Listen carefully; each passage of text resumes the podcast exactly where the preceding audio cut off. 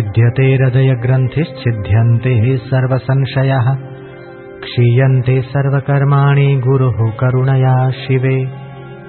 कृताया गुरुभक्तेस्तु वेदशास्त्रानुसारतः।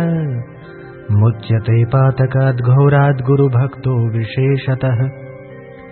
दुः सङ्गम् च परित्यज्य पापकर्म परित्यजेत्।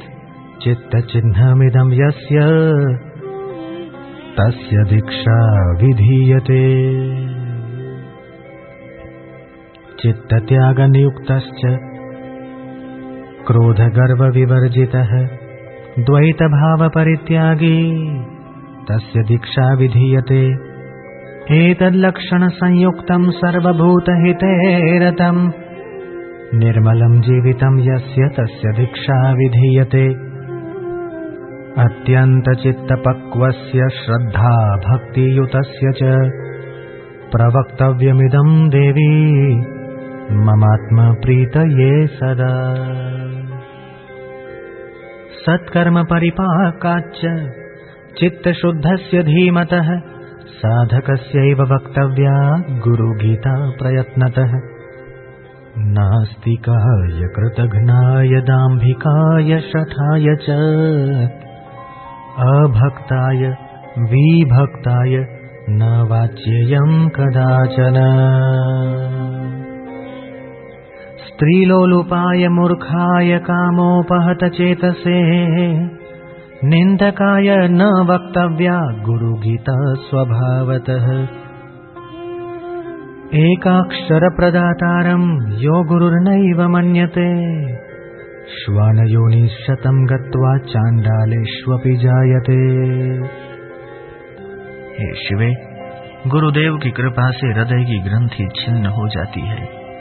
सब संशय कट जाते हैं और सर्व कर्म नष्ट हो जाते हैं।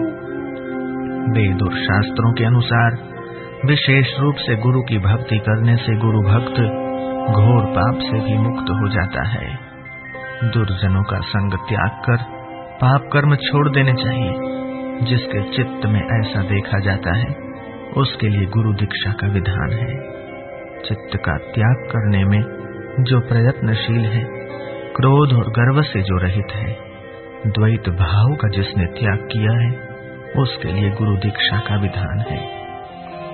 जिसका जीवन इन लक्षणों से युक्त हो, निर्मल हो, जो सब जीवों के कल्याण में रत हो, उसके लिए गुरु दीक्षा का विधान है।